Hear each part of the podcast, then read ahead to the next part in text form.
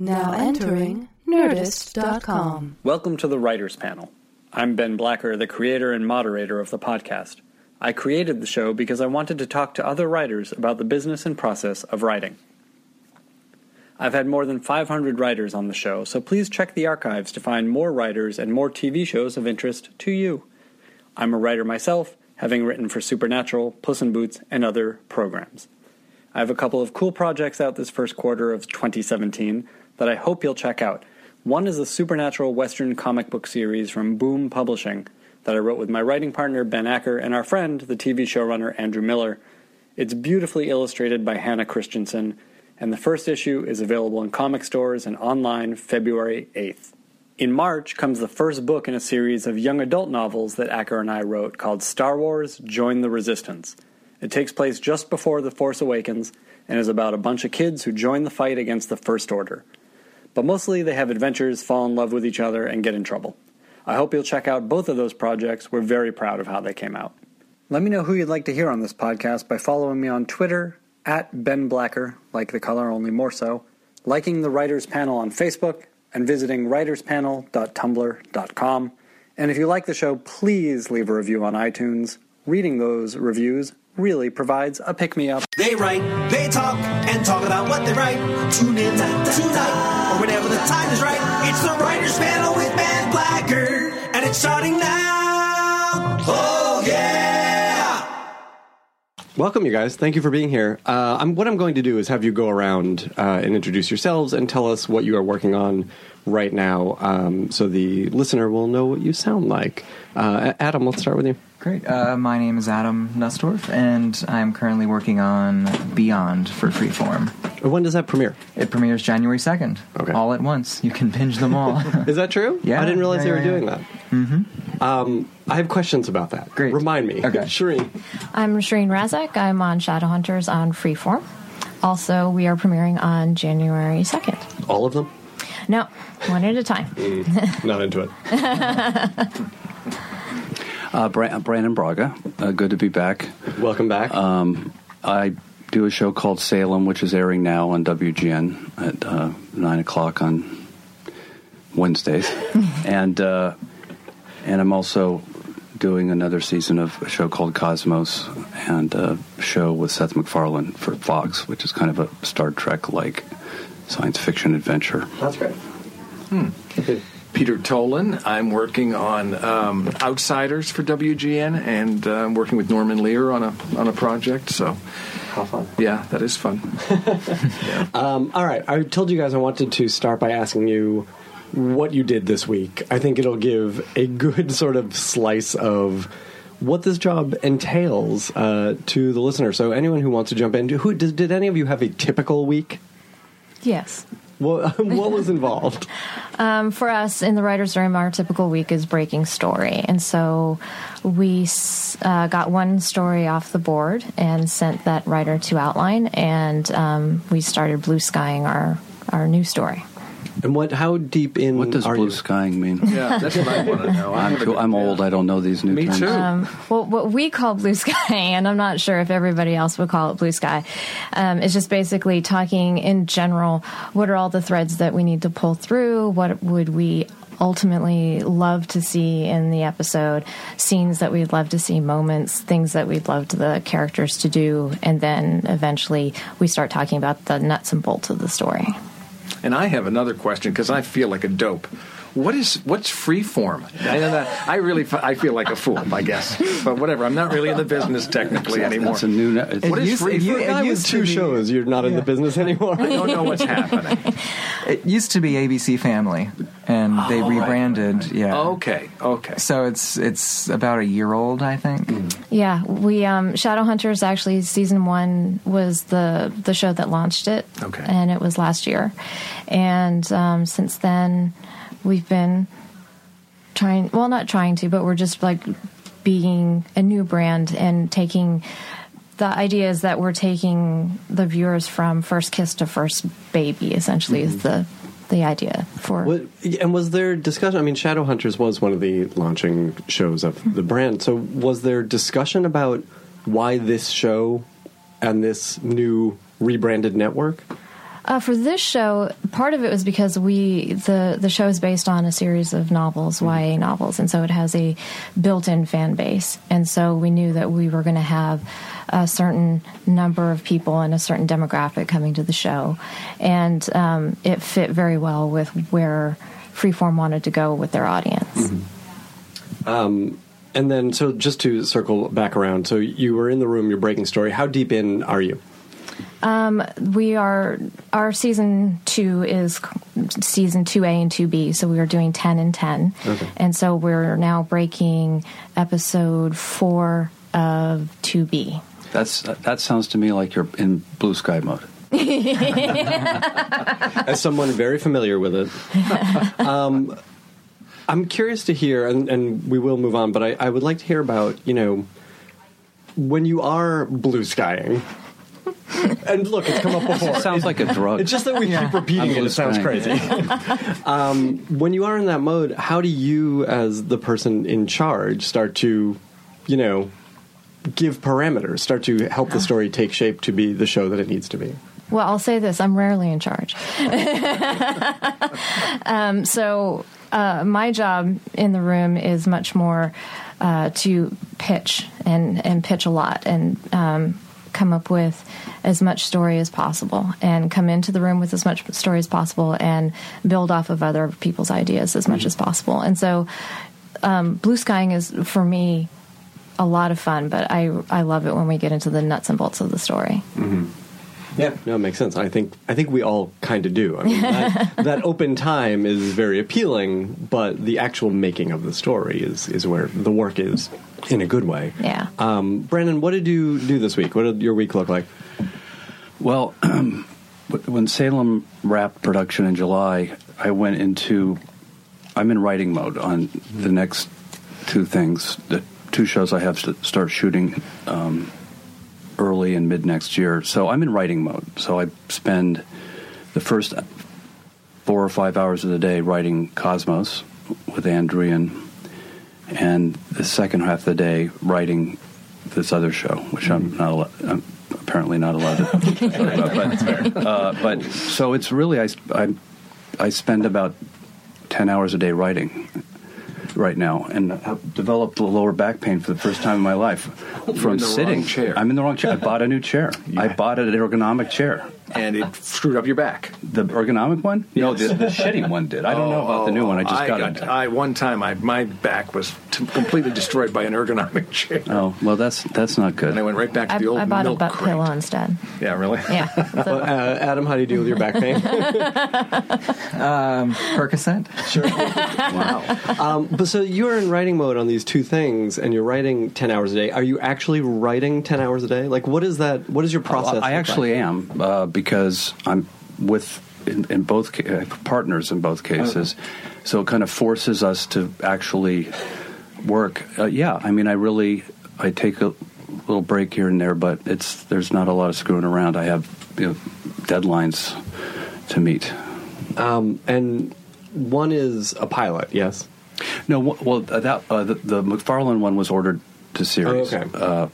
So you guys are doing more than you're. you're we're doing Writing we're doing series. thirteen episodes of that one. How is it? Has story already been broken? What like what what does this process look like right now?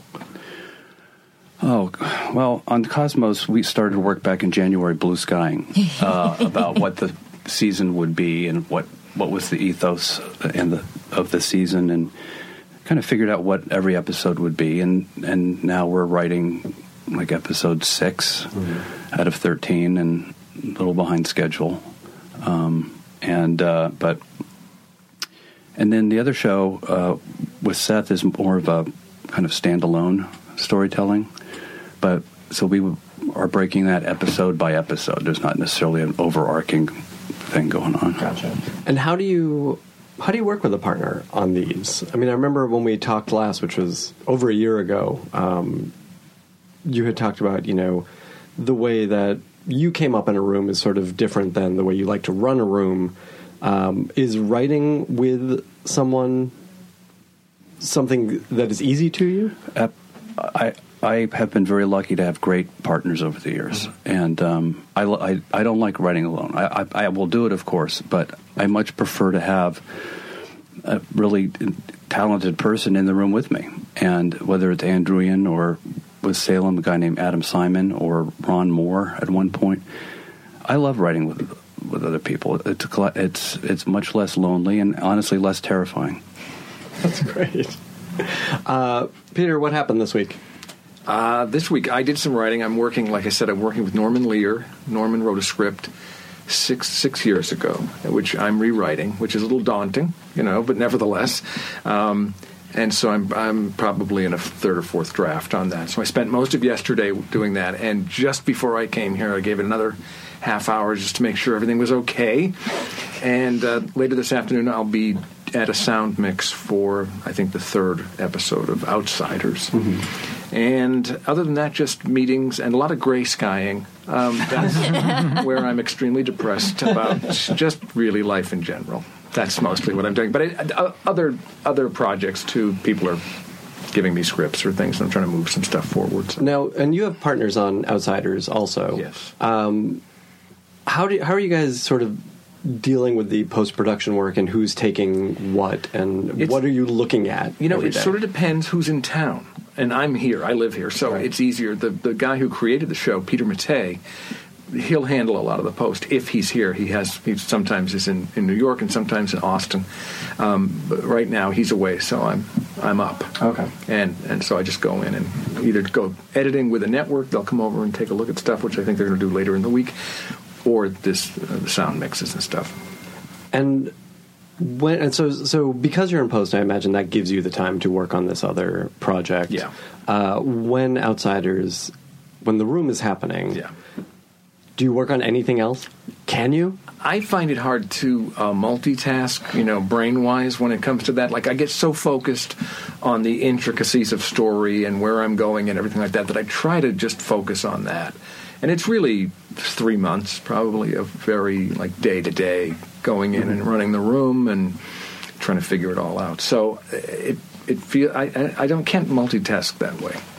I uh, two outsiders questions. Yes. and then we'll move on. Um, so I know the your Peter Mattei is not. This is his first television uh, experience, Yes, right? yes. Uh, he he was on the show I think maybe a year ago, and we talked about that. Mm-hmm. Uh, what do you see as your job, especially you know in that first season or in the development phase, in bringing him in and making sure his voice Was he is new? heard? Is, was he new to the business, or He's done. I think he's done pretty much everything. He's written books and he's he's written screenplays and he's written he's written a lot of other TV stuff too. Just didn't get made. Right. And so this, I think he finally said, "I'm just going to write something that I know will never sell."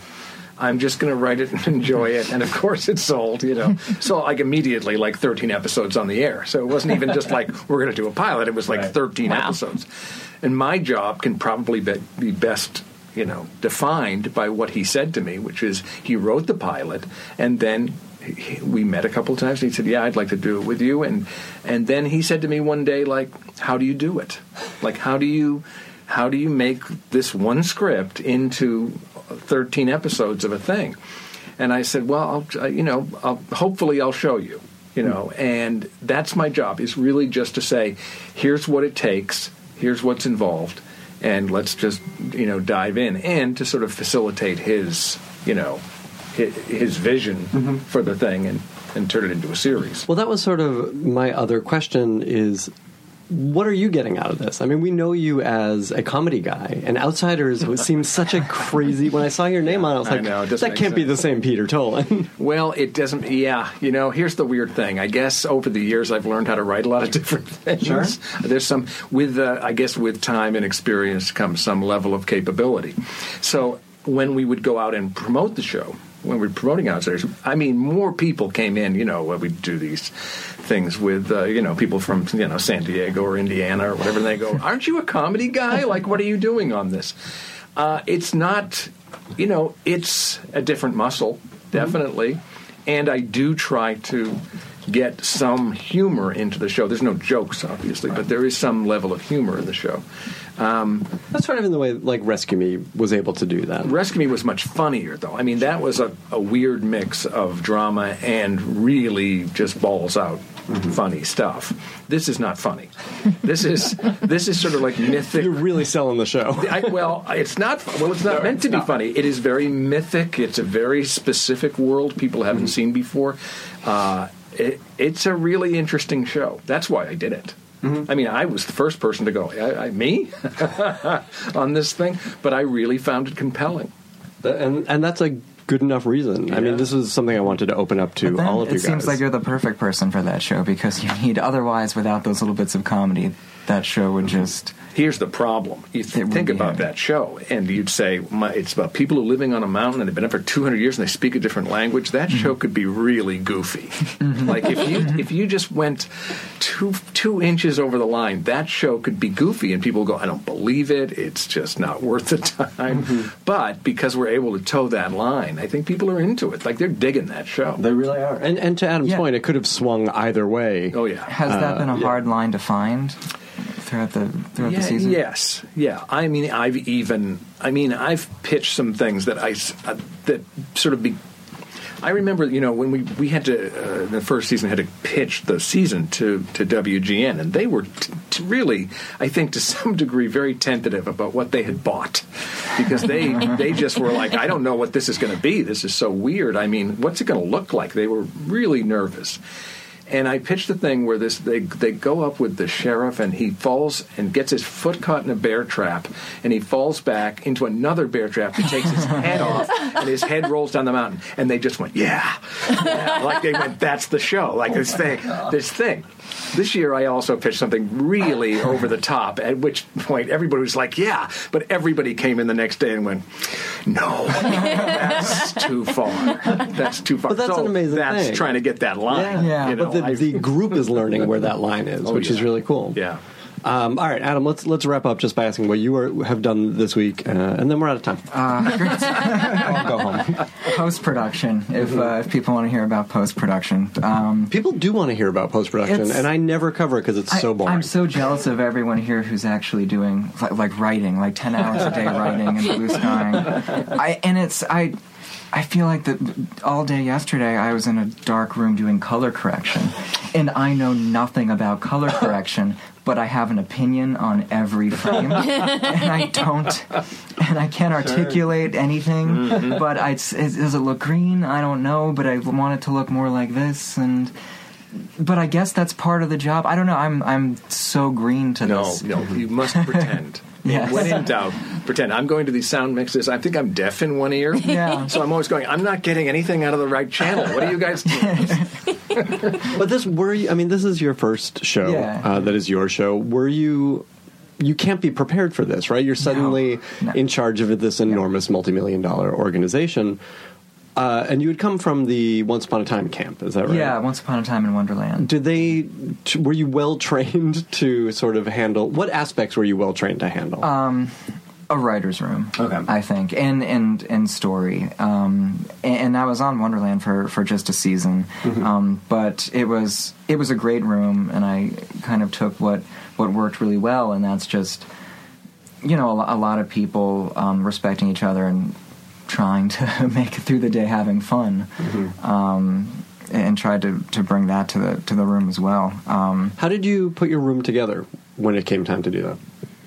Uh, it was I finding reading samples, um, but the thing that you know it's it's it's a sci-fi show, but I really wanted people who could write character absolutely and who wanted to make a family drama.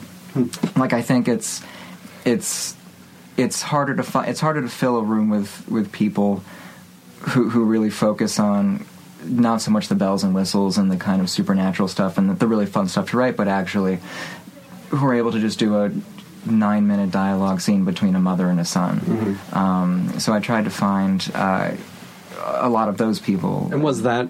Those were the sort of samples you were responding to. Yeah, I mean, it's because it's a sci-fi show. We were sent a lot of scripts about aliens and government conspiracies and this and that. Um, but the ones that stood stood out were the ones that had that deeper layer where you you could find you could you know grasp onto those characters and sure the supernatural stuff was fun but you there was enough there beneath the surface to you know to to warrant the good to warrant the story Sure. yeah And I'm curious to hear about that from the rest of you guys about putting staffs together and the sort of material you responded to. Um, I'm a producer on the show, so I wasn't part of the hmm. actual hiring. But in terms of the the the staff that we have, the the assembled group is everybody has their own superpower, which I mm-hmm. think is is really helpful in any staff. Is that um, some people are the genre people, some people are the character people, and some people are just really good at humor, the little bits of humor that we try and throw in, and then some people are really good at the horror. And so What do you think? What do you think your superpower is? I'm a genre person. Uh-huh. I grew up on Brannon stuff. Sure. Brand, actually, I, I was in advertising before I became a writer, and Brannon and I actually met on it um, at uh, the upfronts in uh, for Threshold one Oh, year, way way back. Sorry, when. both of you. And um, I was just a big fan from back then, and I've always been a big genre person. Okay. Uh, what was the sample that was read? Or what did, did you have that sort of magic script that goes around that people respond strongly to? the the sample for Shadowhunters that we submitted was um, I'd actually written because I wanted to be on a freeform show, an ABC Family show, really? and so it was a supernatural teen uh, drama, and um, it was just you know perfect for Shadowhunters. That's why did you want to be on one of those shows?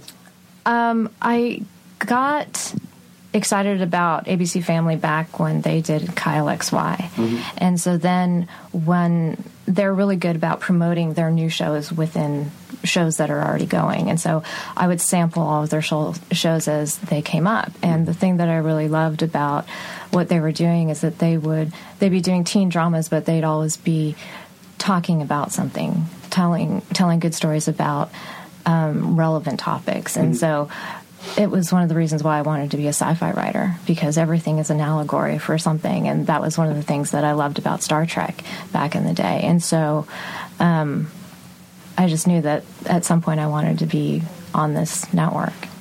Uh, and so, did the script that you wrote, were you able to talk about issues? Were you able to talk about some subject? For me, yes. In in some ways, it was just it was being the outsider because um, I I grew up in Texas and well the audience can't see, but I'm I'm um, Indian American and my my dad's side of the family is Muslim, and so growing up in Texas, there's just a lot of things that you go through, and um, and so and even now, even more so, and so I get to when I get to put that into a script, it's it's really fun. Oh, that's neat. That's great. Um, let's. Uh, I want to touch on some of that other stuff in a minute, but let's go back to putting rooms together. Um, Brannon, how big is the uh, Salem room? Salem Room is like eight, uh, seven writers, Okay, and have they been there through uh, the Pretty much, third, yeah. fourth season? pretty much through three seasons. Same people, yeah. So, do you remember in putting this room together, what kind of scripts stuck out to you, or were you looking for something specific? And then, what does a writer have to do in the subsequent meeting to get the job? Well, I tend to first look at who I've worked with that would be good for the show. Because if you've worked with someone and you know they can deliver, it, it's really good. I mean, to have like a, uh, I fortunately had a co-creator that is in- insanely talented and made my job so much easier. And then you, I, I just tend to read material. I, I can't tell you what makes me respond to a script, except that it's to me something that's really well written and clear, and and um, and then I'll meet with that person, and uh, if it works, I can it. um, but uh, That's the secret, everyone. It's uh, yeah. it's easy, right? I mean, it's also, but there, you know, there was like a, a, uh, a, a one of the best writers on the show, a woman named Donna Thorland, is a, a, a novelist who writes period thriller, romance type stuff, and she lives in Salem and curates this museum uh, museum there part time. And she was brought to my attention um, and she's great. And that's an unlikely ch- choice. Yeah. It's just somebody that my partner like found, and it's you know the studio, of course, was like, who is this? We're not you know they initially were hesitant to approve this writer because they don't know she's never done it before, mm-hmm. and she turns out to be a, a real star. How do you how do you work with someone like that who is so green? How do you get them into the script writing process? Well, uh, in this particular case, we would give her. We start th- started throwing scenes her way, um, and her scene work, or saw some sides. I think is the way it started. Uh, we needed some sides for uh, some actors, uh, and um, she, it, was, it was obvious, uh, just even from that point, that she got the show and was really good at it. and then, and then we started giving her scripts. That's great. Uh, and Peter, same question. I mean, I wonder, were you able to look at people you had worked with before for this very different show? Yeah, it is. It's interesting that you bring that up because I did hire somebody who I knew and who was extremely capable and uh, did a great job for me in a previous show, and they couldn't do it. Really? They just, I mean, they. This is not. I'm not being subjective here. This is somebody who came to me and said, "I cannot do this because it was an unusual show. It had, in on some part, a made-up language, a made-up culture. Um, none of the characters were verbal. They don't. You can't. If you were somebody who is a wit, who this and, and this writer was something of a wit." you didn't have that leg to stand on because these are not verbal people and they're not educated. They also don't know any topical references. They barely know anything that goes on in our world. So you'd just be lost. When we were putting the staff together, we, you know, unfortunately, people go, "Well, I've worked on a procedural." And you go, well, that, I can't, I, that's not going to help me. I mean, the last thing, you know, that's, I guess, good for plot, but certainly not for character. Um, and so that didn't help.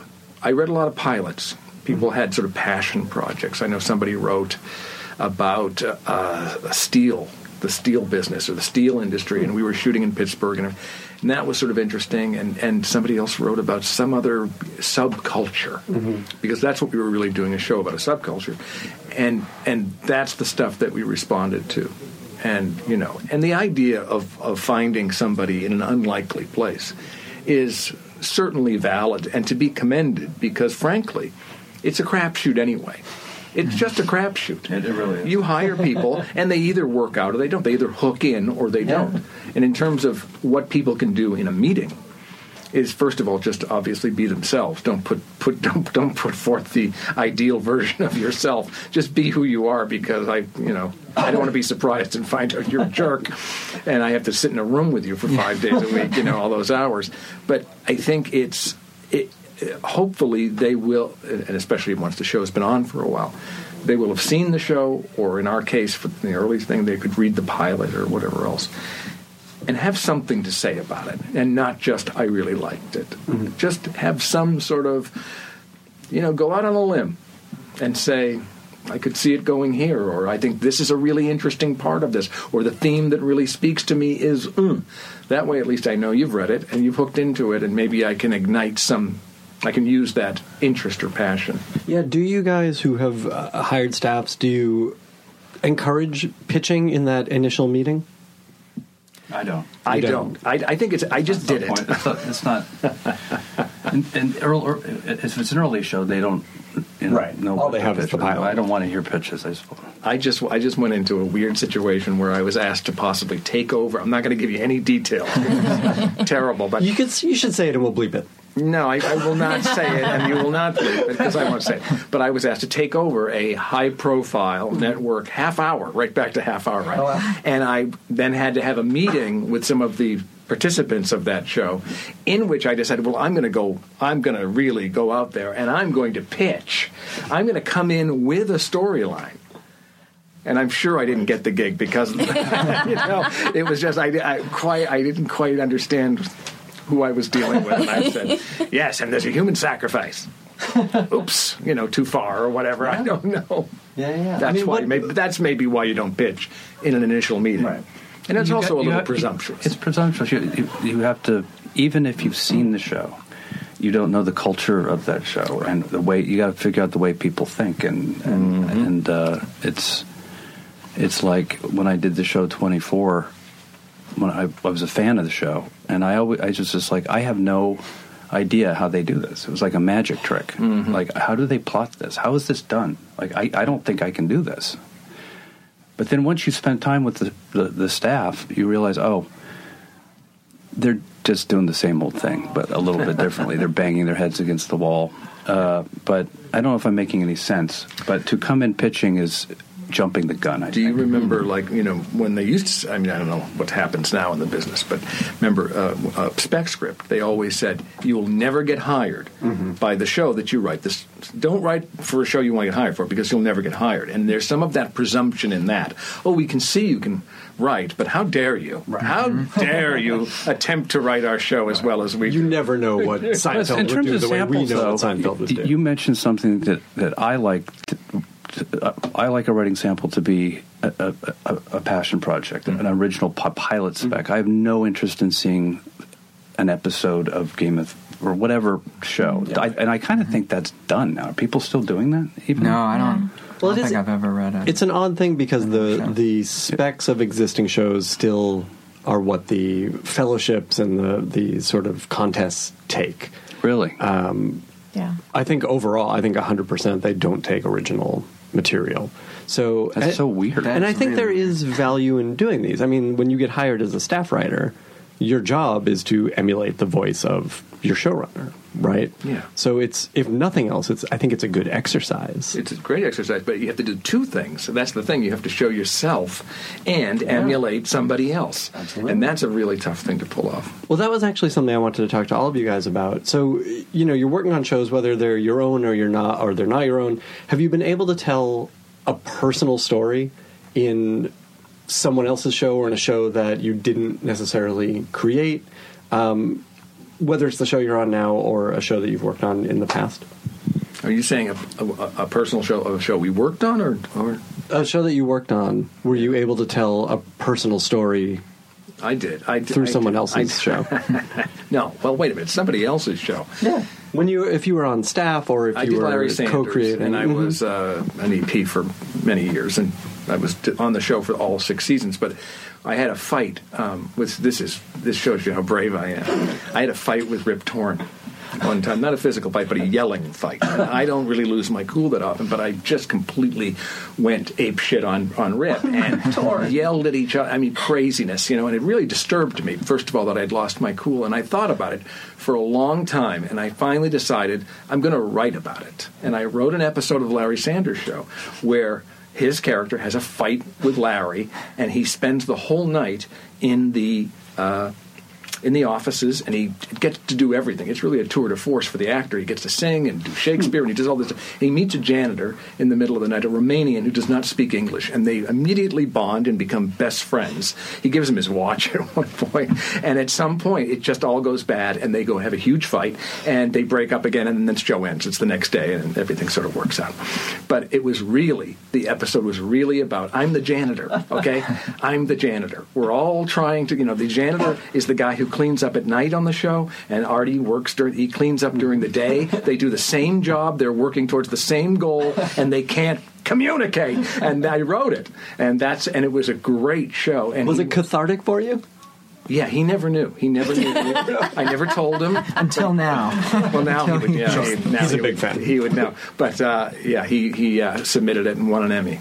So once again, screwed again by the business. terrific, though. But that's that's true. That's that's like Yeah, I mean, and, and that's sort of the most obvious example of that, right? And I did it too. working out a very specific yeah, thing. I did it with Dave Chappelle too on Really? Sanders, where we had a bad pilot experience and we wrote a version of it on Sanders and did it. That's great. Yeah. Um, Shireen, I'm curious about this show now. Have you been able to tell a personal story through the lens of Shadowhunters? A story that we just broke, and I can't say too much because you know it's it hasn't aired and it won't air for a while. But I can say the the thing that I loved the, about the books and that I connected when, in the books with is that there's uh, it deals a lot with prejudice and and uh, kind of a class system within what's known as the shadow world. And so the downworlders, which are like vampires and werewolves and warlocks and seelies, always tend to be under the thumb of the shadow hunters in some fashion. And so we are telling a story. God, I hope I'm not giving away too much about registration. And so, um, so yes, it's a little bit personal to me right now. um, being worried about that, and um, and and when all of this was happening initially, I was like, okay, I need to think about my escape route to Canada. What was the? Was there a lot of conversation in the room about how to present this idea and whether it should even be presented? Um, Actually, no. I mean, it was it was honestly as we were um, breaking the beginning of the season, the storyline just kind of came about organically, and um, and it just so happened that it was at this time in, in history, and everybody was like, "Yep, we got to tell this story," and I was I was really happy about that. That's really interesting. Um, Brannon, we, when you were here before, we talked about getting to tell the sort of stories you wanted to tell on the various Trek shows, um, which were often sort of Twilight Zone-ish ideas. Uh, so we talked about the mechanical aspects, you know, the fun you had in, in telling the, you know, using the tropes to tell the stories. But have there have you been able to tell personal stories in other people's shows? I, you know, I, I have to say, probably not. I mean, I, I don't know. Is the honest answer. I've never set out to. I mean, you bring p- personal elements into the, sh- your writing. You know, lines of dialogue, naming a character after a high school teacher. You know, um, you're obviously you're bringing your personal experiences to bear on everything because that's all that's all you have and and the knowledge you've accrued through education or reading um, but in terms of like tr- setting out to tell a, a story that I experienced, um, no, that, I, that's never. I don't think so. That's It's a really boring answer. How about you? no, I, I completely agree. I, I don't think I've told any one particular story, but I mean, even just even just shaping the tone of something, I think it's you know shaped by movies that I grew up with and dynamics that I grew up around and family dynamics and, and this and that. So I, I mean, even just you know at like a microscopic level. Everything I think is personal, but you know, Well, it's funneled story-wise, through yeah. your perspective, right? Yeah. And that's going to be personal By the way, that's a that that's a good point. And on Salem, which is I've never done horror, but horror has always been my 1st mm-hmm. love, genre wise. So I think in this show, I'm getting it all out. Yeah. like all uh, you know homages to every director and movie that I I grew up Yeah. on. So it is it is actually very personal. Yeah. Um, in some ways, yeah. Can I, can I ask you guys a question? Because a couple of you have said you love horror. And it's the thing I hate. I mean, I just have no. I don't like those things. I don't. What is the appeal? Like, what what is it about horror that You tell- really you gets answer that you question. go? For me, I'm not. I'm a big sci-fi geek, but horror is probably on, in terms of everything that is sci-fi. Horror is on the bottom rung of that. But the things that I like about horror, um, for example, right now I watch Teen Wolf, which I really love, is that there's um, some really great moments and character moments that come out of that because you're you're so invested in the characters and so invested in what happens to them and then it's like oh shit are they oh sorry are they going to die Sure, the stakes horror, are so horror, high. horror right? is uh, it's I, I, I like being scared. I enjoy the. I think horror movies at, at their best are really well made films, and they're hard. It uh, probably. I've never done comedy, but it's all hard. First of all, but but to to get something that to work to make you believe something uh, something supernatural. is real. I don't like the slasher pictures, by the way. I just like the the shows Monsters. about monsters and devils. But you know, horror can also be incredibly cathartic, and the best horror reflects something that's going on in society. Like one of the great horror films of the 20th century was Godzilla. love Godzilla would, would ultimately become a kind of a pop cultural hero. Oh gosh yes. But the original Godzilla, particularly the Japanese cut, is a horror movie beyond horror, and it was just 20 years after Hiroshima, and this was not so subtle, a, a a cathartic way to confront what had happened, Right.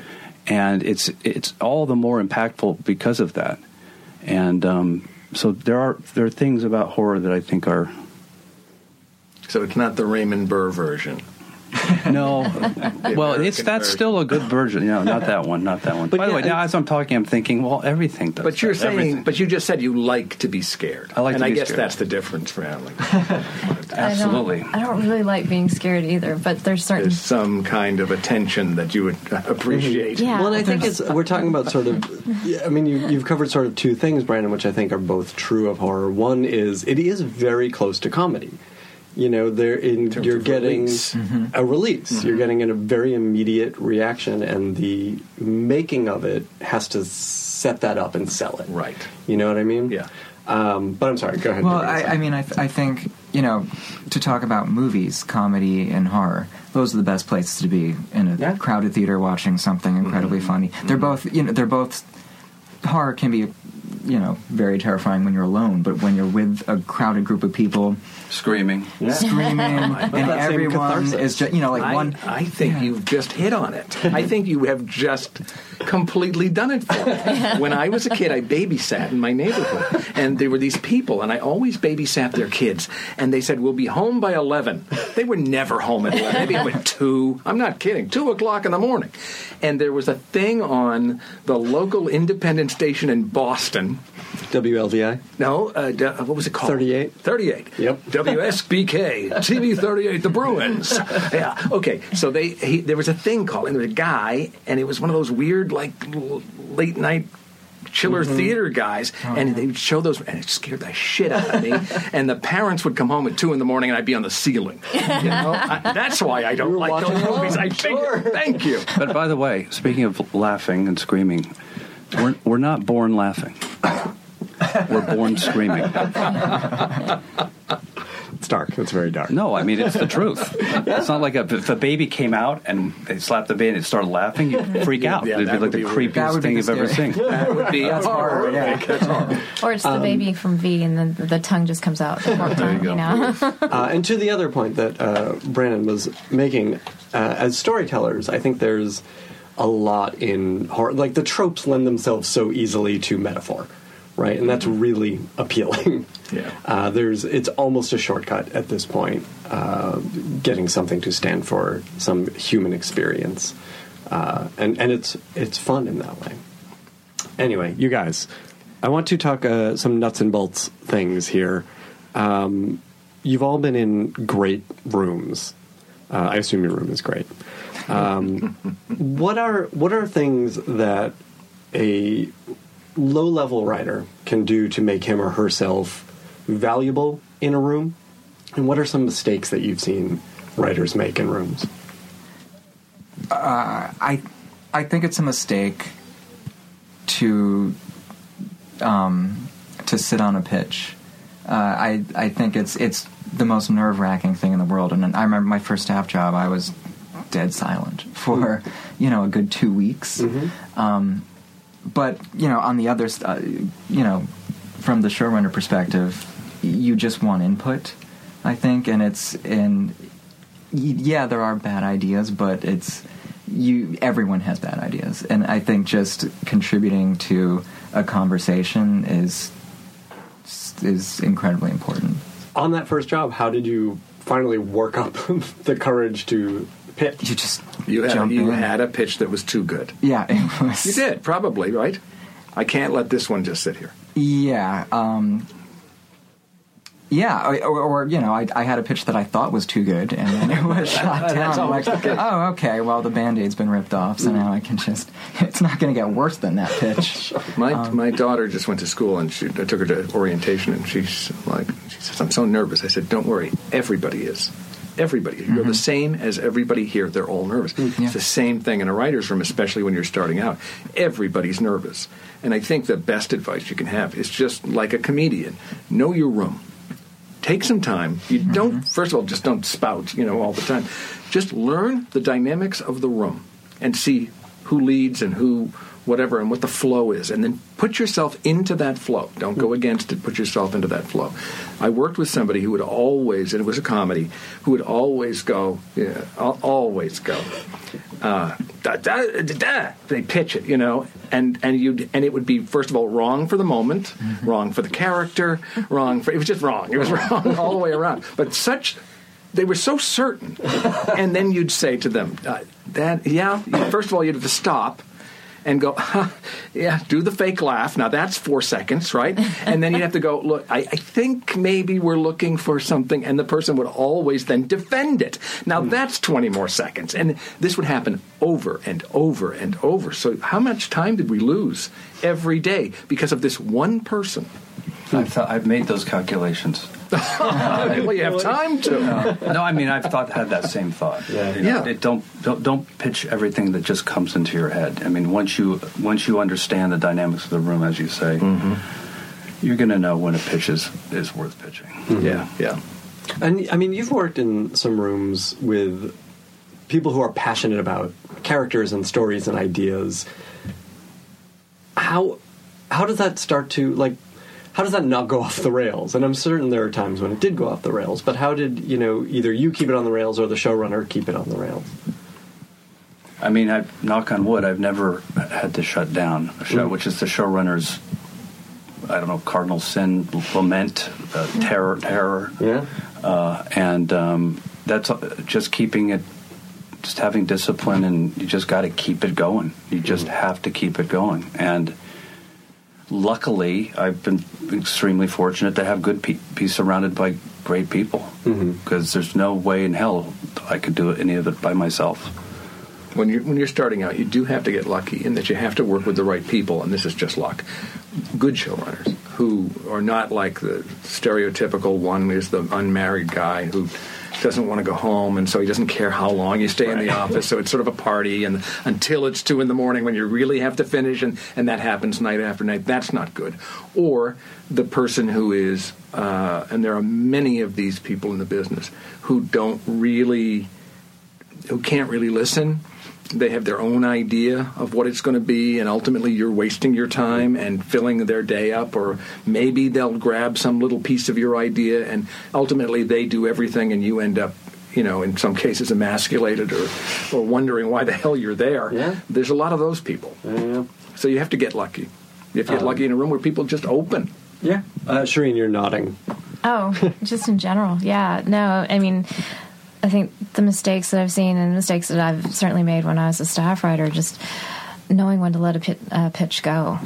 Because there's a certain um, amount that you can defend it, but then know when to just let it go. And then uh, another one that I've seen is uh, pitching something that was clearly you wanted to pitch like 10 minutes ago, but the room has moved way on- beyond that. and it's just like sometimes pitches, pitches just have to die. and inevitably, I mean, I've also seen, you know, inevitably the room will just come back around and you can pitch it then, but don't take the room backwards. Mm-hmm. I love the people who also do the thing where they go, "No, the reason I pitched that was because." Like you need a reason. Mm-hmm. you said no. You said, "Well, I only pitched that because of what was said earlier." With it, and I don't care about the etymology of the pitch. Here's my I've internal already logic. There's also the opposite ob- obfuscator. So like different par- uh, archetypes. Uh, um, don't be negative. Don't don't just don't shoot things down. Don't find a reason for something not to work because you always can. Find a reason to make it work. And the people who aren't. I mean, I just have a, a very low tolerance for for negativity. I think it's also important to be good to the people, Oh, the writers you work with, and to encourage them to bring their own voice to the show because the show is what it is, but it can be better. And it's when you find a writer who can write the show better than you can. And you've prayed. You, but did you, pray? Uh, Thank you, You God. pray. Yes, exactly. You're like, oh, my life is saved. Yes, exactly. Um, I mean, that does, and that comes up again and again. That seems to be the thing that every showrunner is looking for, right? Is make my job easier. I have so much Well- to do, so what is the one thing that a, a, another writer can do? Well, the best thing to me, at the end of the, the day, what's on the page is important. I mean, there are people who are really great in the room, but if they can't write the show, mm-hmm. they better be really great in the room. Now, this is just my hmm. opinion, you know. Sure. Um, but uh, Well, that, and that was sort of my next question: is you know what what can a writer on staff do on the page to make it to make the showrunner's job easier, and what are common mistakes that you guys have seen writers make, If or you- that you have made yourselves? if you spend uh, if you spend a great deal of time, which we do on Outsiders, we had to because it was such an unknown in the first couple of seasons, and we spend such so much time in the room and going, okay, we've we've done all the initial work, and now we're going to go beat by beat, scene by scene, and I'm going to say, I think here's the attitude for that, and everything. Don't surprise me. Don't sit, now. Don't get creative and send me something where I go, "What? What's this scene on the moon? I don't understand what that. Where did that come from?" You know, I, that's not going to help me because we've already spent all that that work. Now that's tough because a person may go, "I felt there was a problem, and I chose to solve it this way." Maybe, maybe better to if you felt there was a problem, get in touch with me and go, "Here's what I'm thinking," and whatever, mm-hmm. as opposed to surprising me. That is, a, and that's something I've run into too, where everything sort of does need to be cleared with the boss. You know, I think Yeah, and there's something something to be said for. Look, I love the fact that somebody went. I'm going to fix this on my own. Mm-hmm. There's- So there's a there's a sense there of you know they're they're being proactive about it, but And at they the same care. time, yeah, and they care. But sometimes those things are just like, wait a minute, that just doesn't even make sense. That's what you just did here. So it's sort of negating the work that has already been done. work, yeah, yeah. yeah. Um, kind of what like- else? you know, bring it back to pitching in, in meetings for right, you know, to, to be hired on staff. It's if it if it it's basically a 50-50 chance. You go one way and it makes your job so much easier. you go the other way and you've completely screwed yourself. Uh, have you run into this? I mean, you you're winding up here with a brand new show, so you have a lot of work to do communicating to the staff what this show is. Uh, And I would imagine that there are writers who also have their own ideas. how'd it go? Uh, I think it went pretty well. we'll see. We're, we're wrapping up. Um, well, we aired January 2nd, so January 1st, I'll be able to kind of Perspective. That you survived. Yeah, yeah. I have um, uh, another showrunner, uh, David Eick, who's who's helped me a, a lot. He's he's done this before, so um, he kind of you know keeps the train running, and This is your first show. yeah, I don't understand. this is first show. How old a guy? are you? thirty three. Thirty-three. He's young. Do you have any questions for these guys? Young guy. That's great. We need Good for you. we need twelve hours. You call me anytime. You just hear me go, oh, I know. That's all I'll say. Do you have Oh, Do you have a comfortable couch I can lie? know. no noise. It can't be. Is let, let me ask you this though: Is the show? I mean, you know, you're you're sort of wrapping up post production in the next couple weeks. Is the show that you are seeing on the screen the show that you imagine that you would make?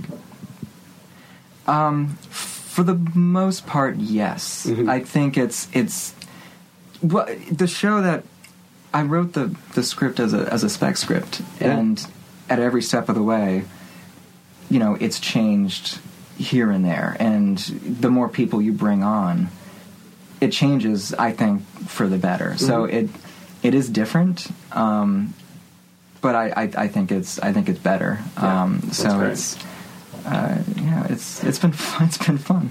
You seem like you're ready for a rest. You know, Yeah. you, you know, you could work as like a young Rob Morrow. Doesn't he look like Rob Morrow? You know who that is, right? Yeah, yeah. I can't believe I'm saying a young Rob Morrow. You know. Rest his soul. For those of you listening, rest his soul. Not Vic Morrow. I'm talking about Looks like I've smoked two packs of cigarettes since we've been sitting here. Is he a smoker? Romero, yeah. I didn't. I did. I did not. Listen, we're not here to out Rob Morrow as a smoker. He's Or got, not. He's got his own problems. I understand. I'm kidding. He's a fine person. Uh, you guys, I want to talk about one more thing, and then we'll, we'll wrap up. Um, and that is the worlds of your shows are not necessarily the worlds that we live in. uh, and I want to talk about, uh, especially in the early seasons for you guys. Um, one, the thing that we were just touching on with Adam, which is how to convey that world or how that world is conveyed to you as the writing staff. Um, but two, how do you start to set it up for the audience? I mean, oftentimes there's a lot of information that needs to come out, right?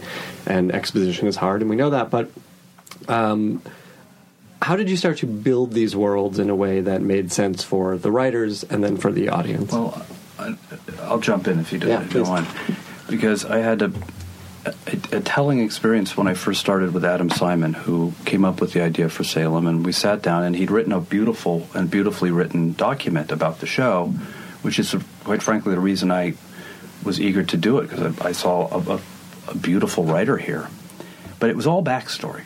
Hmm. The, the history of each character and the history of the world and and I, and I remember saying this document is fairly useless but it's filled with great stuff and let's make the backstory into story so I personally in building a world I'm, I'm interested in immersing the audiences in it and not necessarily figuring everything out. You know, just when you meet a character, I don't know what their backstory is. Uh, If it's important to forward moving story, yeah. But um, I think I don't know if I'm answering this question, except to say that I world, world build an episode at a time. Yeah, and I and I think that's how many of us work. Is we're interested in the forward momentum, right? We're interested in the character and where he or she is going, uh, and the story and where that is going. But I, I mean, I remember you you guys had to pitch Salem also, and I know a big question is often about backstory and about the rules of the, world. well, I'll tell you. I think the thing the networks are most, at least from my experience, they want to know what, what your plan is moving forward. You know, great pilot. What's the series on a weekly basis? Do you, you know, do you have a vision? Um, I'm not interested in telling people the rules of the world or the backstory of anything. I mean, if you think of the great characters, TV characters, and lined up the 20 best TV characters, I guarantee you, you really don't know a lot about their backstory. Yeah. You know what their personality is, you know what they're like, you know what their job is, you know who their spouse is, but I, you know, that this is just my opinion, but I just, uh, I'm not into that. I'm not being clear. No, you are being clear. You're just saying you're not being you're not being uh, blunt about it. I mean, we we. Uh, we treat it the same way with outsiders, and a lot of it was the, the cast saying, "Well, what about this? Like, how, if they've been up here for 200 years, how do they? What do they? You know, do they believe in God? Do they? You know, all these questions." And we just in on the way through story answered some of them and not just said oh mm, here's how we make our corn you know it's not like that it just you see them doing it and the audience has to go oh that's interesting where they're just piecing together they're knitting together this world as you show them little pieces of it you know Yeah. And you don't know. and you don't know because you don't don't have have- the answers. Yeah. It's only when you go, well, we have to, like we had to do uh, a wedding, and I said, well, what would what would make this distinctively a Farrell wedding? So I said, here's what they they do. It's uh, they have a they run a gauntlet. They make the the groom run a gauntlet between. I originally envisioned it in a large field, and the the whoever's doing the ceremony and the bride are on one side, and he's there, and all these men are on the other side, and they they they give a, a shout or whatever, and the guy has to make it to that bride, and if he can make it there, he earns the right, and the others try to beat the hell out of him. But it's very male. It's very you know a lot of testosterone, and it just seemed like what that world would be. So we, it's just making up stuff like I mean, that. a great example. You brought up Star Trek earlier. When Star Trek came out, Roddenberry had created an incredibly simple, deceptively simple premise of uh, something called Starfleet, which, which is a whole group of vessels that went out on exploration. Five year And, and here was this particular ship. It was only 900 episodes later, literally, that a, that a, a history had been built. Like you go to a Star Trek convention, everyone knows that history. It's rich, it's detailed, events, people, but only over time. I think. That- Yeah, in the pilot of Star Trek, the only thing that had happened was some guy named Pike got a bad deal. Exactly. You know, right? Yeah, yeah. That was it. Uh, and and I, I guess the only things that count are the things that are seen on screen anyway. And I think the thing that I'm sort of getting hung up on is is that pitch and having to explain everything. And it feels like that's. I mean, I, I would imagine you had to face that with Beyond.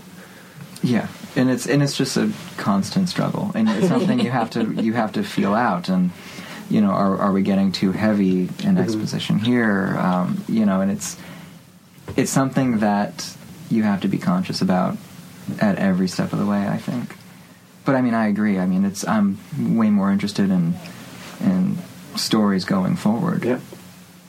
Um, all right, I believe it. Okay, you guys all have shows coming out. We've properly plugged those, right?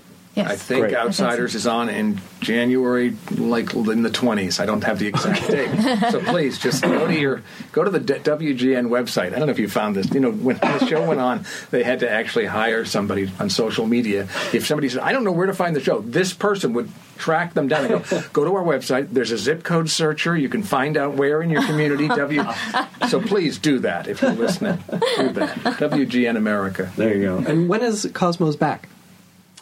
Um, it hasn't been uh, uh, officially Oh, announced, so I, I, it's you know, Sometime next year. Now I'm going to assume this is not about the drink. no, because I think I would have seen it before That's, if some- I- that's something. That's They got a great- lot of legs on There's that a show. Because I, because I also watched Manhattan for that reason. Sorely disappointed. Like, what the hell is this? Shadowhunters, January. January 2nd. All right, not all at once. Not and all at beyond, once. January Beyond 2nd. January second. We're All at once. We're all up against each other. I don't like this. So all January. Why are you? Why are you? If you're on the same net, you're Uh, both on we're- Freeform. Yes. Yeah. Why are you all at once and you're not? It's a good question. We're all at once, but also we're on a week by week basis. So I think they it's it's kind of an experiment. Sure. Um, it's the first show that Freeform's done to offer the binge watching experience. And does So- the story lend itself to that? I imagine it's highly serialized, so it's, Yeah, it makes yeah. sense for you. Yeah, I, I, I think it I think it does. We obviously didn't write it knowing that we would be a, a binge watching show. um, that's but every episode does end on a cliffhanger because it's you know I I don't know that it makes much difference because if you if you air on a week by week basis you still have to get people to come back whether it's you know and two minutes later or a week later I think Sure. so the cliffhangers are all there Makes sense. it's one story yeah Good. Well, we'll look for it. Um, we'll just wrap up by asking you guys what you are watching on television right now. What is getting you excited or inspired? What are you talking about with your family, your collaborators? Uh, and Brannon, let's start with you. You don't. My TV viewing habits are not commendable. Uh, I I tend to not watch. I'm watching Westworld. Um, because because I, I think yeah I just it's science fiction. I feel obligated. And it's part of the conversation. It's part of the conversation. Um, but uh, generally speaking, I mean, I, I gravitate toward things like The Bachelor and Sur- Survivor. I'm sorry. I'm sorry. I think it's one. It's it's. it's I can't believe I sat next to you. I know. whole time. Uh, Mind blown. I like the Bachelor's about love. It's a it's an uncynical view about love. I think it's a beautiful show. Amazing. Did not expect That that. premieres in Yeah, January. really. Can I watch them all at once? That's what I really want. Shireen, what are you watching? Um, I'm also a little atypical for our room, and, and I, I keep trying to get people to watch these two shows, but um, I've been watching Supernatural from the very beginning. Really? I'm a little bit behind, I will admit. I'm still trying to catch up on last That season. been on You're for only like on- 13 years. Yeah, you're only on season 15, and they're on 25. and um, and Teen Wolf are two of my favorite favorite shows. And then of course I'm watching Westworld, but I'm behind, and um, and luckily caught up on Game of Thrones.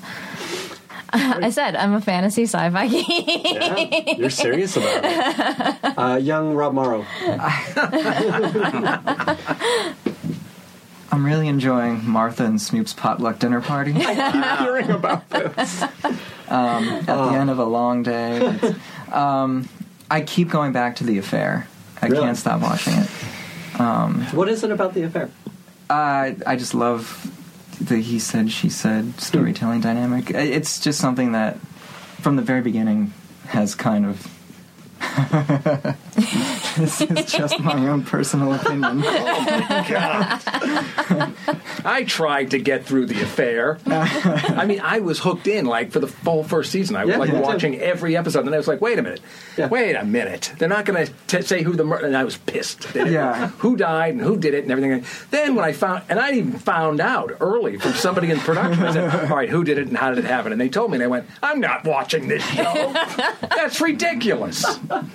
I never watched it. And I love Maura Tierney. Yeah. She's No, the great. cast is incredible. Yeah, She's great. They're all good, but Maura is very good. She's I just can't stop. You need You just have momentum on your side. Get together, get some help. What are you watching? This is not going to be Big good. shot. Now that I said all that, this is going to be really bad. First of all, I do. I have. I'm having that thing where I, I I still haven't watched the third season of Transparent, and I desperately want to. But once I start, it'll be that much over. So I don't want to start because I want to keep it out there as a, a possibility of something I'll really enjoy. Mostly, I'm watching. This is a bad combination. Old British comedy. Like what? I've been watching a uh, bit of Fry and Laurie, Laurie, a lot of that. I watched all of Blackadder recently Yay. again, which I love. Good neighbors. Very cunning. I, that I don't know. That I don't know. Uh, okay. And there was something else. I, I watched Miranda.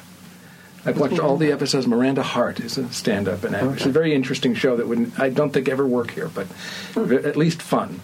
And then, uh, and then my partner and I unfortunately have the same sort of taste with the. Uh, so it's a lot of Project Runway. I'm technically not watching. He is. I'm just sort of there. Okay.